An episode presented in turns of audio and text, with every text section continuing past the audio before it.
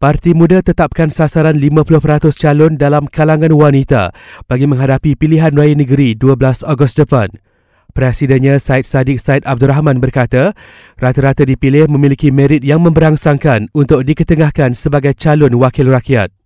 InsyaAllah dalam tempoh terdekat, ia akan tetap capai sasaran 50%. Kalau tak pun, just uh, dalam 45%. Dan itu adalah 4 ke 5 kali ganda lagi tinggi daripada peratusan wanita di dalam parlimen iaitu dalam sekadar, sekadar 11 ke 13%.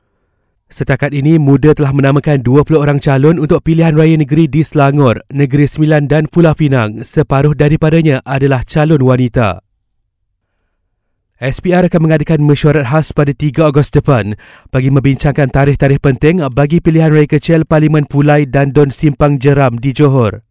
Ini selepas penyandangnya Menteri Perdagangan Dalam Negeri dan Kostara Hidup, Datuk Seri Salahuddin Ayub meninggal dunia ahad lalu.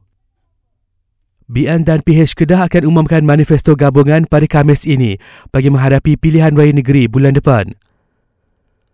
Seorang lelaki ditahan di Muar Johor dipercayai terlibat kes rogol remaja berusia 14 tahun di kebun sawit di belakang rumah mangsa. Polis menjalankan semakan rakaman CCTV di sekitar Hospital Tengku Ampuan Rahimah Kelang bagi membantu siasatan dakwaan seorang kanak-kanak didakwa meninggal dunia ketika mendapatkan rawatan. Akhir sekali pelakon dan penyanyi Aida Jebat umumkan dia kini hamil lima bulan anak kedua.